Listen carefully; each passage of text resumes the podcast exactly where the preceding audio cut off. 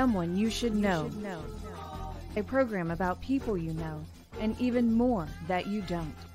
Hosted by Stuart Sachs, veteran, husband, father, and grandfather. Now, here's your host, Stuart Sachs. Good morning, and welcome to another edition of Someone You Should Know. Glad to have you with us as I'm glad to have you here every Wednesday morning at 10 o'clock. Uh, it's a brand new year, and uh, we've got some great shows lined up for you this year. And we are brought to you today in part by No Sweat Experts. You know, we're almost to that point where we may be getting out of winter and heading towards spring. Make sure your system is working properly, especially as we get through the January and February and March uh, weather. Contact Roy and his gang over at No Sweat Experts. They know what they're doing. They are experts at what they do. They don't come out twice a year like most of the, the companies. They come out four times a year on their program. They're good, they're qualified, they're reasonably priced, and uh, reach out. No sweat experts. Well, I want to welcome to the show Doug Noll. Uh, and Doug is a rather interesting guy because he's uh, he's been around the legal profession for a long time. But what drew me to to inviting Doug onto the show was uh, Doug's an expert at helping people stop arguments. And boy, I can't I can't think of a more timely time in our lives where that it, it's important for people to learn how to stop arguing than when we're living today. So Doug, you know, how I you and you take all the time you want. Uh, we'll talk about the book, but what is the, the if there's one key point that people need to to get into their system uh, about avoiding arguments, what is it? Well, Stuart, it's this. I mean, this is the insight that we've been told for 4,000 years that human nature, what makes us human is rationality. That's a lie. What makes us human is emotions. We're 98% emotional and only 2% rational. And the moment you get that insight and start understanding that all fights and arguments are emotional, all conflicts are emotional, all upset is emotional, then you're ready to start learning the skills that deal with emotions. And, and as I tell my graduate students, you cannot solve an emotional problem with logic. You have to use emotional tools. And I've developed a set of emotional tools uh, over the years that I can de escalate any angry person in less than 90 seconds. And, and, that's your book. And and I mean, I I I thought, wait a minute, I got to read the title of this book a few times because I just can't believe that there is that, that it's even feasible or possible to de-escalate an arms or less? Well, Stuart, it's all based on brain science. Um, I was a lawyer, civil practicing civil trial lawyer for 22 years. I left the, I left the practice in mid-career after I earned my master's degree in peacemaking and conflict studies to become a peacemaker. And the one thing that I didn't have uh, of all the brilliant things that my teachers taught me during that graduate study was how to calm angry people. And as a professional mediator and peacemaker, um, I am often called in to high intense conflicts where there's a lot of emotion, a lot of anger, a lot of frustration. And I'm getting paid big dollars to get things calmed down so people can start solving them. And I had no no good tools that worked. I had looked at nonviolent communication, I looked at active listening, all the other different modalities that are out there that have been around since, since the 1950s. It's all garbage. None of it works. Uh, never has worked. Never will work. And yet it's still being taught because nobody had anything different. Well, as a result of my studies back in the late 90s, where I started studying neuroscience, uh, I began to realize that emotion arises in the brain and that therefore there have to be interventions that could work. And one day in 2005, I was confronted with an extremely difficult conflict. And um, the thought came to me listen to the emotions. And so that's what I had these people do. I had, instead of telling stories, I had, well, I would have one person tell the story and then the other person would say, You are angry, you're frustrated, you're upset. I just had them label the emotions. And it was like magic. it calmed these people down almost instantly. Before we started, if there'd been knives on the table, there would have been blood on the floor. When we were finally done in about four hours, they it, this was a divorced couple. They got up holding hands and went out and had lunch with each other. I mean, it was unbelievable what happened. I knew what I'd done. I started doing. I did it again, another high conflict, and I saw the same results every single time. And then several years later, Matthew Lieberman's lab at UCLA published a brain scanning study that shows what happens in the brain when you label somebody's emotions. It turns out that it changes the brain chemistry in a really radical way, and it inhibits the emotional centers of the brain while at the same time activating a part of the brain called the right ventrolateral prefrontal cortex, which is our executive function. So, in essence, when you're really upset, if I label your emotions, I am loaning you my prefrontal cortex for the time it takes you to calm down, which is about 90 seconds. And it works every single time. It works unconsciously. There's not a human brain on the planet that will not respond to this because it's how we're hardwired. It's phenomenal how it works. I'm I'm I'm almost speechless. So it, it so the, the, and that's and that's tough for a talk show host to become speechless. So it's recognizing the emotional side of the argument, uh, because obviously in, in a situation you you mentioned uh, between spouses, uh, an argument starts. Your tendency is one-upsmanship. For Fight to be right. To, yeah, yeah, fight to be right. Uh. You know, mm-hmm. and and also that can mean uh uh in I can I can make my voice louder than your voice in order to make my point known. But that is not that's not the best avenue to take in order to try and win that argument. It's not. And, and listen to what you just said because th- there's a deep insight there. My voice is louder than your voice so I can make my point known. Really, what's my voice is louder than your voice because you're not listening to me. And so I'm going to raise my voice and start shouting at you until you listen to me. And that's what that's why you see this escalation in arguments with voices is because n- neither side is feeling deeply heard. And the secret is to listen to the emotions. And then that validates people in a very deep way. They feel deeply heard and they immediately calm down. I mean, immediately within seconds. Well, and and I I do have one of those loud voices because because it's a it's a trained voice, uh, and my wife very often will say, if you don't calm down and and speak softly, then then this this discussion is over, and I'm just not going any further. And and I mean nothing will deflate your your your wanting to continue with an argument than somebody that says, uh, "I'm not going to let you go any further." Right. Well, that that is certainly one approach, but a more effective approach would be to say, "Stuart, you're really angry, man. You are really pissed off. You're frustrated. You don't feel like anybody's listening to you. You don't feel appreciated or supported. You feel completely disrespected, and you're anxious and worried and concerned." And that's really kind of driving you crazy. And you're a little embarrassed that you get upset and you're sad. And, and, and you feel distressed that you get so angry so quickly. And at the end of the day you feel really abandoned and unloved and unlovable. So then atta- attacking it head on during the argumentative uh, uh, time is better than just duking it out verbally and then 20 minutes later uh, like I often do, uh, crawl back and just say, I'm sorry. Right. Uh, I raised my voice. I shouldn't have. I apologize. You do you do too much damage in the argument itself that oftentimes cannot be fixed. And and one of the if you really want intimacy in a relationship, you've got to create emotional safety. Most people have never experienced emotional safety before and what you what what you want to do is when somebody gets angry or upset you want to create emotional safety so they have a space to be as emotional as they need to be while you maintain a non-reactive non-critical non-judgmental stance. And you're just not going to react or or counterattack or and you're just going to sit there and listen and reflect their emotions and let them be how they have to be until they calm down.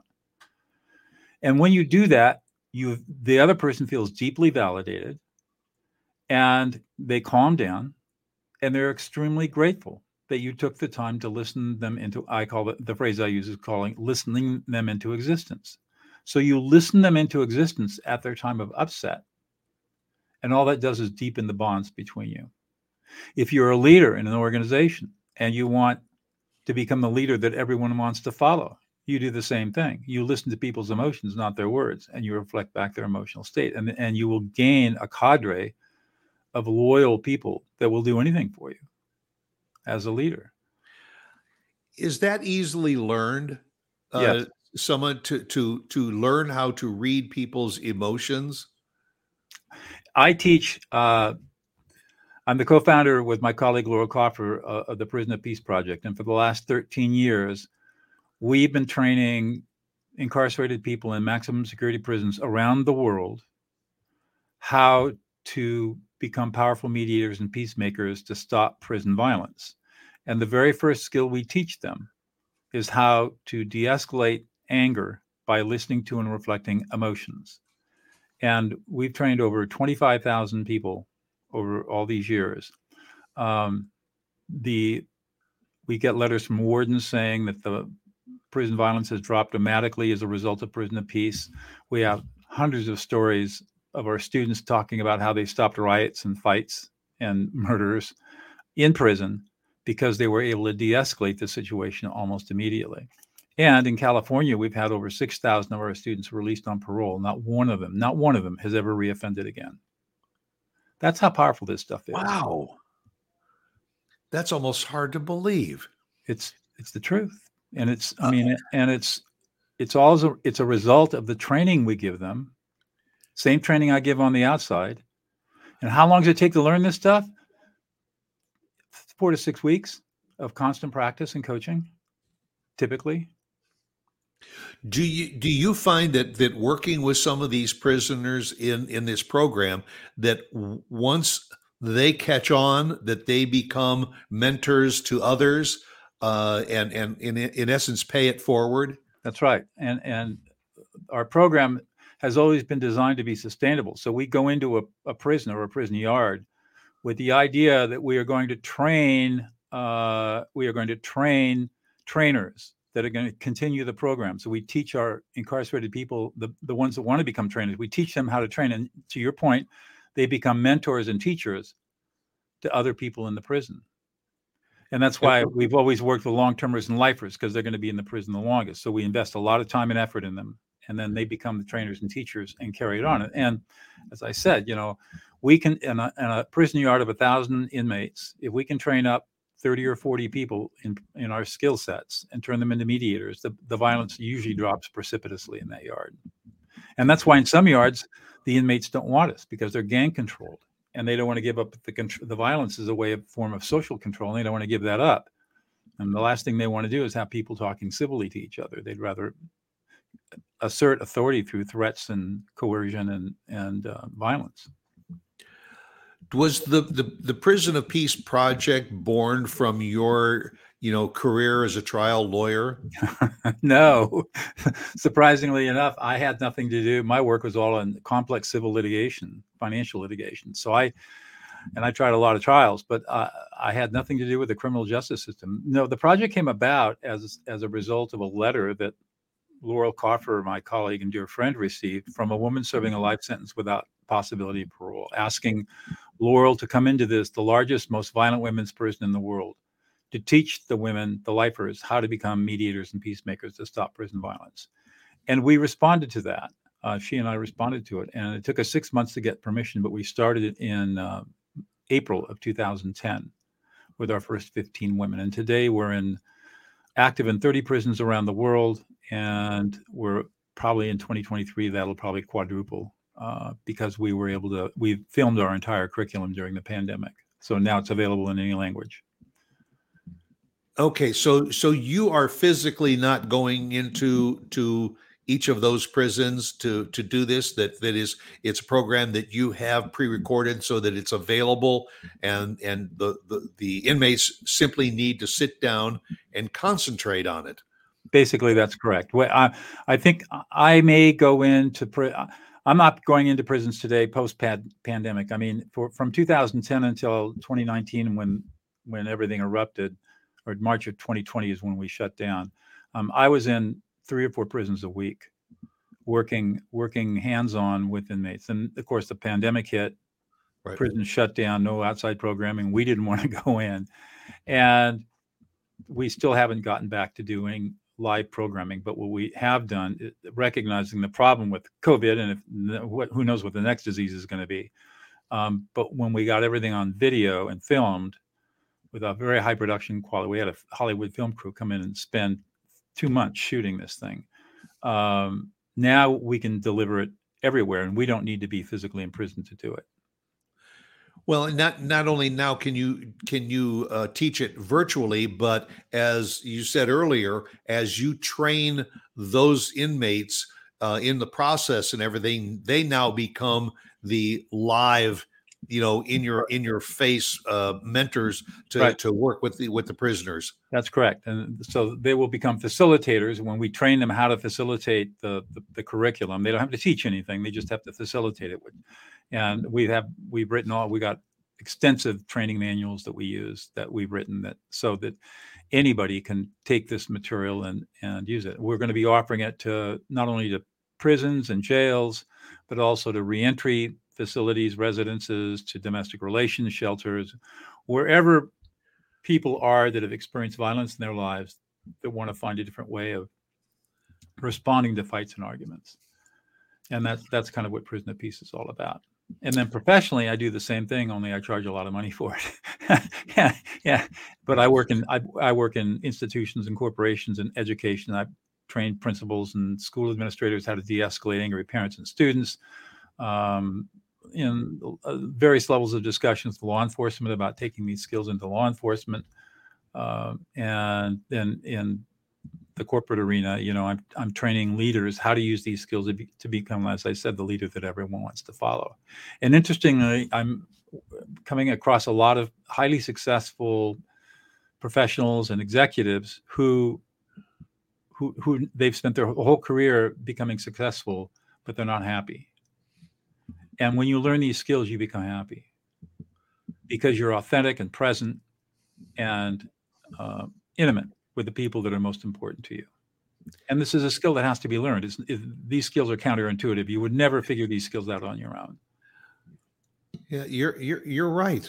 And and and as I said at the onset of the show, we live not only in a in a uh, a political environment today, uh, but a social environment where it, it seems that that being argumentative is like a starting point uh, that we've we have we have lost the ability to reason and negotiate with each other to try and get things done. It's my my way or the highway, uh, and and it it's something that that I think I think everybody and and and it'll be scrolling across the the screen, folks that are watching and, and listening, and I'll go to the website and learn more a little bit about uh, about Doug's book, De-escalate.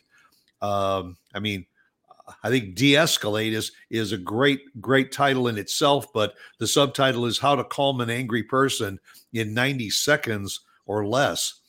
Uh, I mean, 90 if, if i could learn how to how to de-escalate an argument with my wife in 90 seconds or less i think i should learn how. It's priceless. It's priceless information and it works because it's as i said it's based on how our brains are actually hardwired. So it never fails. It never yeah. fails.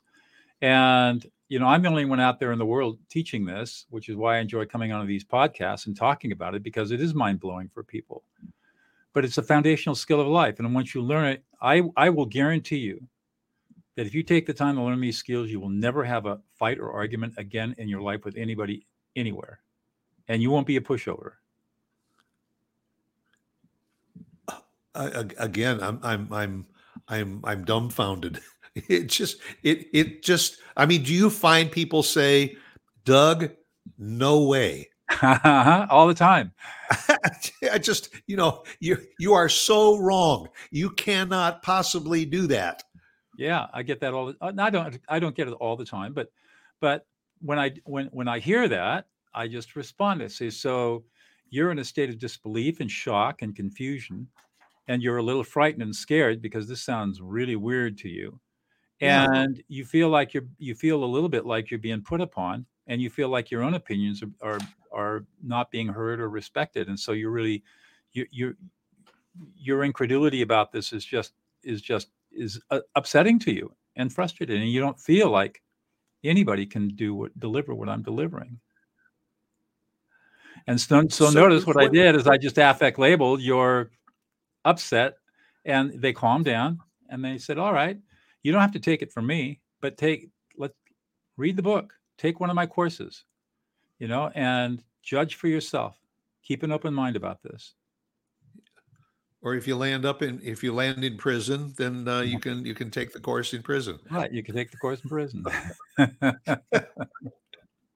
What what what was it that made you made you turn from from you know trial lawyer to peacemaker? Well, that's an interesting story, Stuart. Uh, in the 1980s, uh, I took up the martial arts. And by the time I was 40 years old, I'd earned my second degree black belt in a Northern Chinese style. And my teacher at that time said, go study Tai Chi. You, you, you know way more about martial arts than you need to know right now for who you are. So, Tai Chi as a martial art has two interesting paradoxes that well, frankly, to go back, he said, You're an arrogant asshole. You know, you're going to hurt somebody. Go learn Tai Chi. he was right. I was going to say if if You're right. arguing doesn't if arguing doesn't work, I, I could take you out other ways. Exactly. um, so I started studying Tai Chi as a martial art. And Tai Chi has two really interesting paradoxes. The first is the softer you are, the stronger you are. The more vulnerable you are, the more powerful you are. Soft to be strong, vulnerable to be powerful. Well, first, this didn't click. It didn't compute. I was a hardcore, Yeah. aggressive civil trial lawyer, secondary black belt. You know, I mean, come on, give me a break. but it did. It Yeah. soaked in until until some years later, mid '90s. I was in trial and cross-examining somebody, and the thought came to me, "What the heck am I doing in here?" And that was the that was the shift because after that trial, I went on vacation. I evaluated my life, my career, and decided I'm not going to do this anymore. And I didn't know what I was going to do, but when I came back, uh, I was driving down out of the mountains. I live in the central Sierra Nevada in California, just south of Yosemite National Park, and I heard a public service announcement for a new master's degree program in peacemaking and conflict studies. And ultimately, I enrolled, and it changed my life. And I, my partners and I couldn't come to agreement about a new kind of peacemaking problem-solving practice rather than being a trial lawyer. So I gave him one week's notice, left $10 million on the table, and walked out just like that and started my own peacemaking practice on, on November 1st, 2000. And that's how it all started. Best, best, best decision I've ever made. So so you got into an argument over this. Well, they tried to argue with me. They threatened me and they, Yeah. you know, tried to intimidate me. And, and I, unfortunately, I had had enough training that I knew what was going on. And I just, I was non reactive to the whole thing. And actually, the final ultimatum was given to me on a Friday. And I came back Monday. I say, I quit. I'll be gone on Friday. And everybody was shocked. Nobody could believe that I was calling their bluff.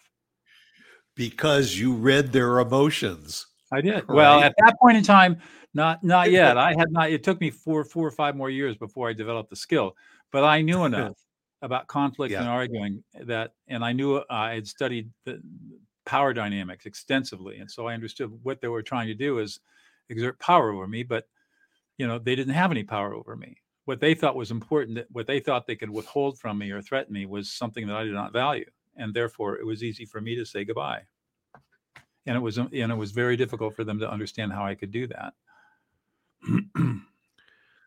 You, you kind of believe in in in listening people into into Into moving in the right direction. Mhm. And I, I remember, God bless her, Judge Judy, very often on her on her show, will will often say to her to the to the the the people in the courtroom, God gave you two of these and one of these for a reason. Right. So you should listen twice as much as you speak. And I think this kind of fits a, little bit in- into the into the what what you're saying is you've got to do a lot more listening because again, the political and social climate that we live in, people are more apt to just spout off with their mouth instead of listening to what the other person is saying to try and arrive at at a reasonable you know uh, right. uh, solution. There, there are a couple of things to think about though. You got to know what to listen for. So just we we are never really taught how to listen. you know as children we're not taught how to listen we're taught really to shut up but we're really not taught how to listen. So today, for for most people, li- there is no such thing as listening. They're very poor. Most people are very poor listeners. When we're in conversation with somebody, when somebody else is talking, I'm thinking about what I'm going to say next, and only paying maybe two percent of my attention on to you, and the other person senses that. And of course, when things get hot, that's when the that's when we see the escalation. The other thing that that you've mentioned a couple of times about how our society has lost the ability to listen. I think this is amplified by social media because social media has one purpose and one purpose only keeping eyeballs on the screen. And the way they do that is by stirring up emotions. And, uh, you know, the more emotional and more outrageous the post or tweet can be, the more likely there's going to be a reactive response that's going to get people that are going to get people escalated and now they're in it. And they take that same behavior that they use on social media and they use it in their interpersonal reactions. And to your point we have severe degradation of civil discourse in our society. You know it, what's what is interesting is you know and I, I tried to to read as much as i could about you not only in what you're doing but but just who who else doug noll is and what's fascinating to me is you mentioned Tai Chi, your Tai Chi training. Uh, you are also an aircraft and helicopter pilot. Yeah, yeah. I have a, I have a few accomplishments. Right, I fly air. I've got a instrument rated multi-engine uh, tailwheel airplanes and rotorcraft helicopters. Right. So, in other words, if you don't want to really get too involved in any kind of an argument, you can just get in a, in a helicopter and just take off and go someplace. Well, it's not quite that easy, and I would never ever want to fly when I'm emotionally upset.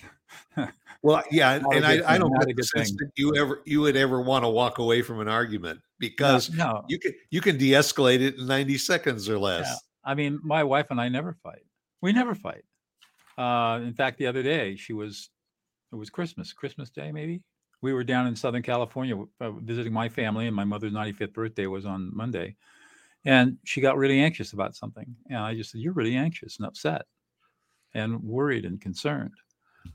Just lowered, lower, lowered her right down in that. And we, we don't, we're not passive aggressive. We're not codependent. We're intimate and we never fight ever. We just pay attention to each other's emotions. See, and, and just, just saying that, just to say to a husband and a wife that, that if you can follow this simple advice and everything, you will never have another argument again. Correct. Never. It it I, it's I'm saying, wait a minute, Doug. I just I can't get on board with that. I just don't understand that. I mean, my wife and I can argue over what to order at dinner. Well, uh, there are some people who enjoy the sport of arguing, right? Well, that's true. I don't. I hate it because I I lived in it for 22 years. 20 five years if you count law school, and I hate it. Uh, I, I'm I I find it to be very uncomfortable. So I'm perfectly happy to. And arguing, you know, there are different kinds of arguing. I can get up in front of a court and argue a case. That's a different kind of argument, right? Than fighting to be right. Where where there's emotion involved, and and I'm feeling not heard, and I'm pissed off, and I'm angry, and I want the other person to hurt as much as I'm hurting. Uh, or I want to be heard and the other person's not hearing me and I'm really mad about that because I feel disrespected. Those are the kinds of situations where my skills help eliminate well, all that stuff. And medically, arguing is not not good oh, for no, you there's, either. Because there's a ton of studies out there that show that interpersonal conflict in families, for a whole bunch of different reasons, leads to really bad life outcomes medically later in life. There are just a ton of studies out there that show this. And, and what role can meditation uh, play in, in in people's emotions or their ability to take that deep breath and and just lower lower the blood pressure, lower lower that that resentment. Well, I've been meditating for uh, almost 50 years. Let me think. More than 50 years. 54 years. 50 yeah, 50 I've been meditating for 54 years. Um, as a contemplative practice, it has many, many, many, many, many benefits. But I have found that uh, no matter how many thousands of hours you spend in meditation, it will still does not prepare you to maintain composure and compassion when you get triggered and reactive because somebody just insulted or disrespected you. The only thing that works are the skills that I'm teaching people now. Because when you when you are when I reflect on your emotion, Stuart, I become egoless. I'm so focused on you that I'm ignoring your words. I'm not even paying attention to what you're saying. I'm just focused on your emotions and what you're experiencing and reflecting that back to you. And that puts me in a place of compassion and equanimity. It's like I've got a force field around me, and nothing you can say or do is going to get me upset. And not only that, I've done this for so long that there's nothing you can do that's going to surprise me. I have seen it all. And and the repertoire of human behaviors around anger and frustration and arguments is very limited. Only four or five different things that people do. And what looks like chaos to you is predictable, ordinary, normal behavior to me. And I know exactly what to do. And I have total confidence in what I'm going to do and how it's going to work and how long it's going to take. So there's no reason for me to get upset.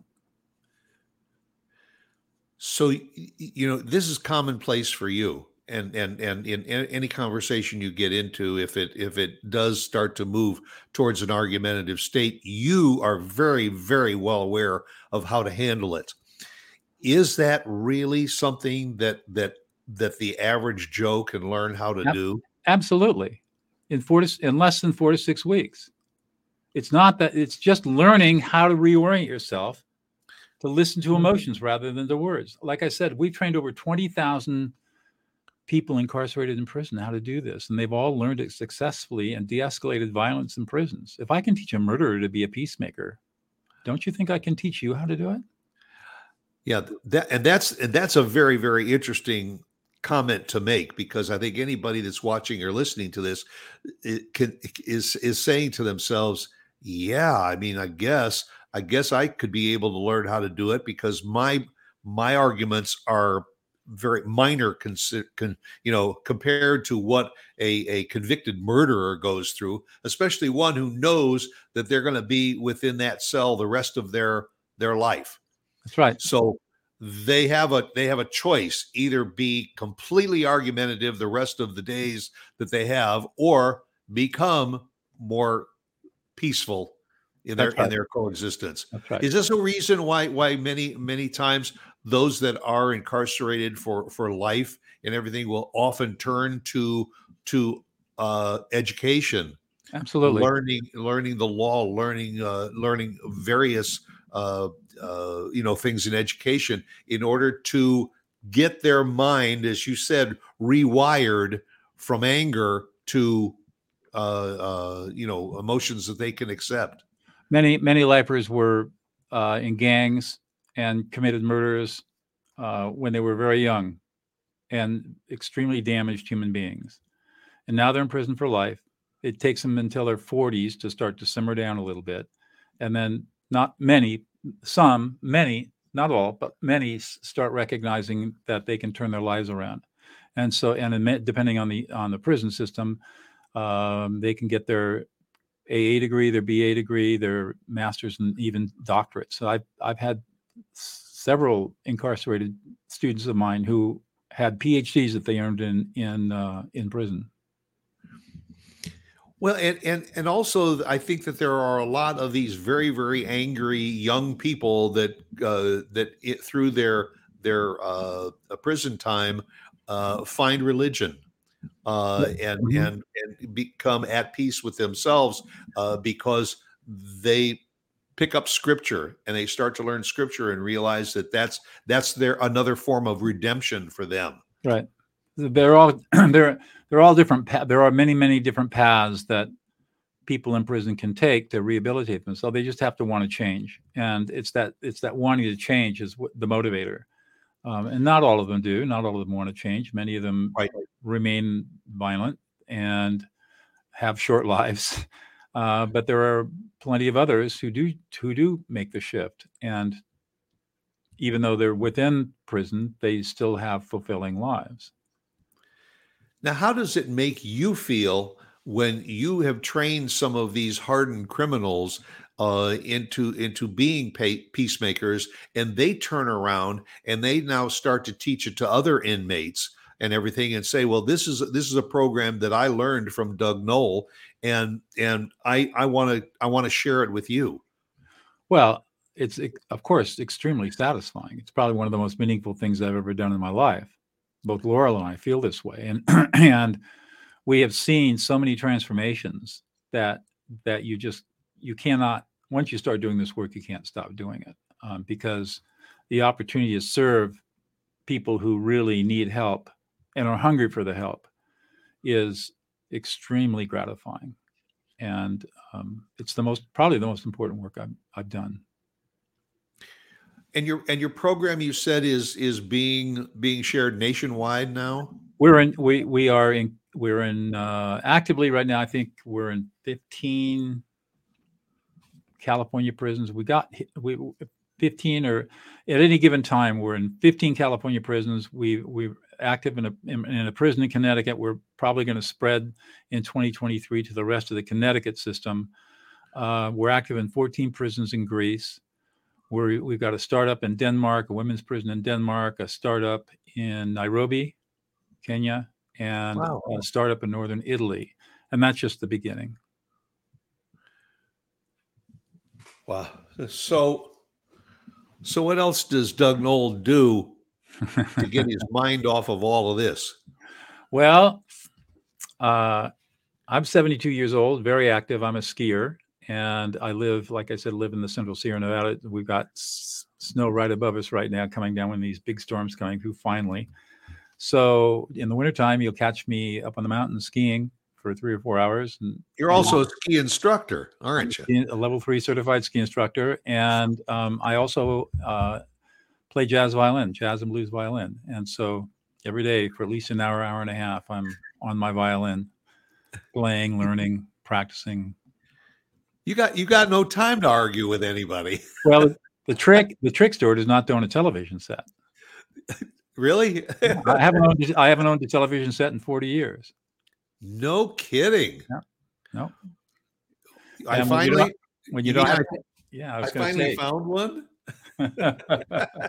there, you know, you, it's amazing what a time sink a television is. And if you get rid of the television set, then you got all this freedom to do all these other things.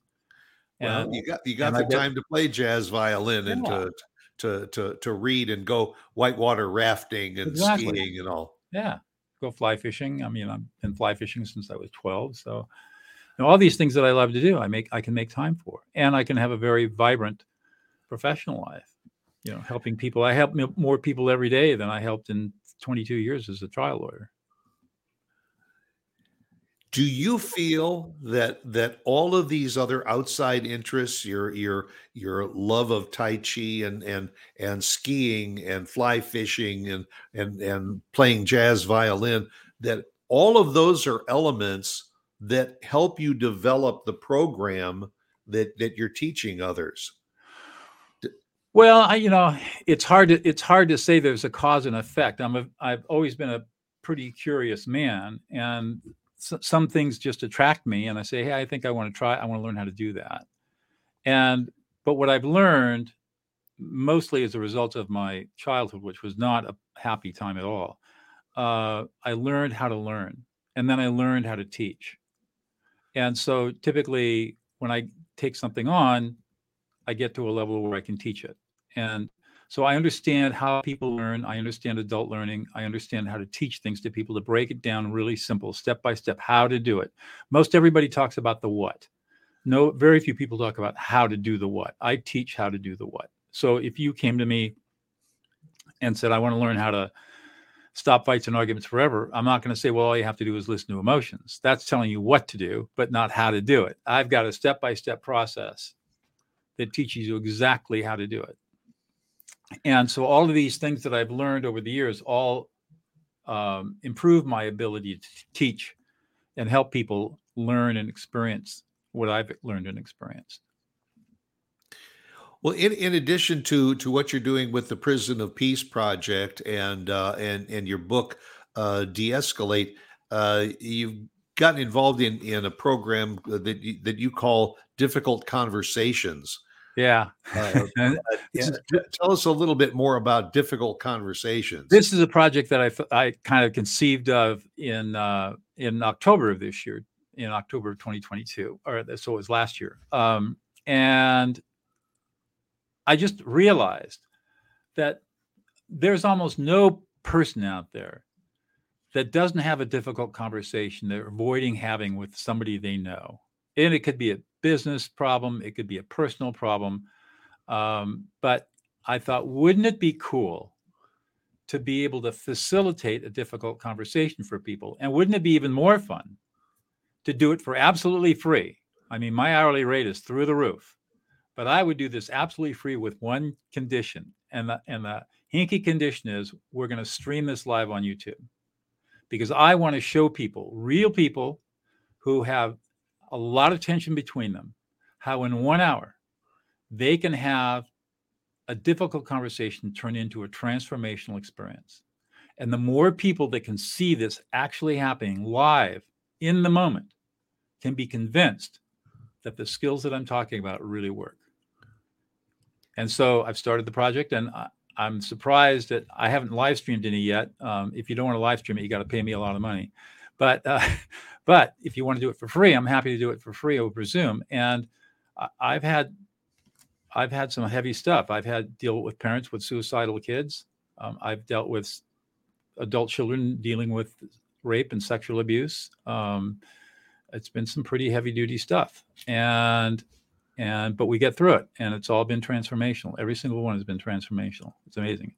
So it's great to be able to talk about it here. Maybe people that are listening say, oh, I want to check this out. So you can go to the go to the web page and, and it explains what the process is and what my conditions are. And uh, you know, obviously both people in the conversation have to agree to it, but I will guarantee that it will transform that conversation will be transformational. It'll be a life-changing moment for whoever participates in it. I can guarantee that. I mean, anybody who is in a situation like that they would be foolish not to take advantage of an opportunity, uh, as you say, gratis, to to be involved in something like this in order to find out what is what the conflict is uh, between you and your spouse or your significant other, or could be a business partner or whatever. Uh, to take advantage of this and and go into a program because this this would be is educational for you too, isn't it? Well, obviously, every time that I get to facilitate a difficult conversation or use these skills, I get I learn I keep learning, and I you know I obviously with experience get better and better at it. Um, so so I enjoy doing it, but I really enjoy helping people do it themselves. And uh, the whole secret to having a difficult conversation is to learning how to listen to emotions. And when you learn how to do that, and I teach you, you learn, you I coach everybody in the conversation how to do this. As you learn how to do this, you begin to see how everything shifts. And what was really difficult becomes pretty easy. And people are relaxed and grateful and validated at the end of the process.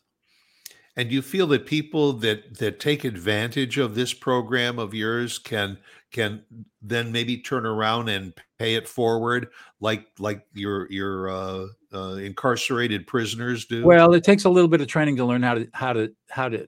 It takes some training to learn how to do this without a coach, and it takes some tr- even more training to learn how to teach it or facilitate it. And I do that. I teach people how to do this on their own, and I also teach them how to facilitate and ultimately teach people how to do this. So there are various levels of skill that you can develop depending right. upon what your interest is. If you just have the difficult conversation with me, you probably would have a rudimentary idea of how the skills work because you did it, but it wouldn't be ingrained in you. It wouldn't be habitual. And so you would be more likely than not go back to your old habits. You really have to take the training or, and coaching with me for, for a period of time to for it to really embed deeply into you so it just becomes a part of who you are. But the core of all of it is being able to recognize emotions, That's recognize eh, reading reading into people's emotions in order to Right. to better deal with them. That's right. If Here's we- the thing that's pretty cool about that.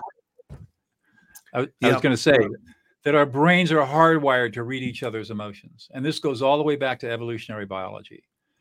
Um, we didn't have, as hominids, we didn't develop vocabulary until about 230,000 years ago with the advent of the mastery of fire, which then allowed us to render animal feet, fat and meat and start make it edible and digestible. And that Right. created a huge calorie intake, which allowed for a, a huge expansion of the cranial capacity and the hypoglossal nerve and all this stuff. Before that, hominids only communicated through emotion. And so our brains were hardwired through evolutionary pressure to be able to respond to other people's emotional expressions and grunts and body language instantly and accurately. Because if you couldn't, you didn't survive. And we still have all of that in us today. The problem is that because we live under this myth of rationality, we never take the time to develop this skill. And I teach people how to develop this skill. It's innate within us. And all you have to do is awaken it, and it works perfectly. Well, folks, visit Doug's website to get more information. Reach out to him if you've got if you've got questions. But de-escalate is the book, and and he, he can calm an argument in 90 seconds or less.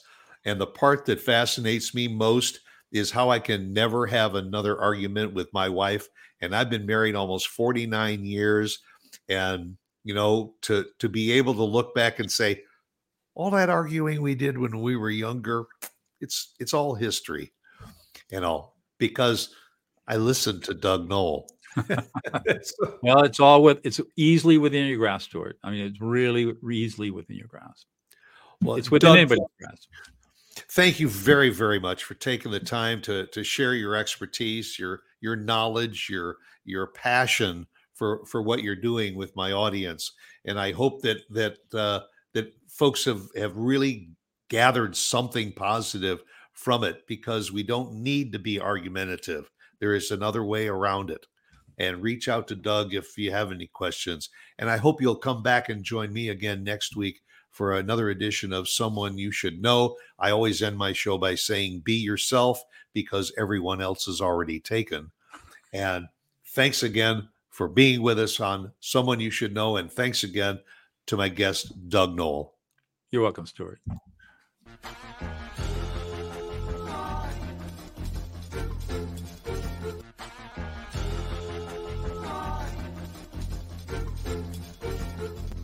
Someone you should know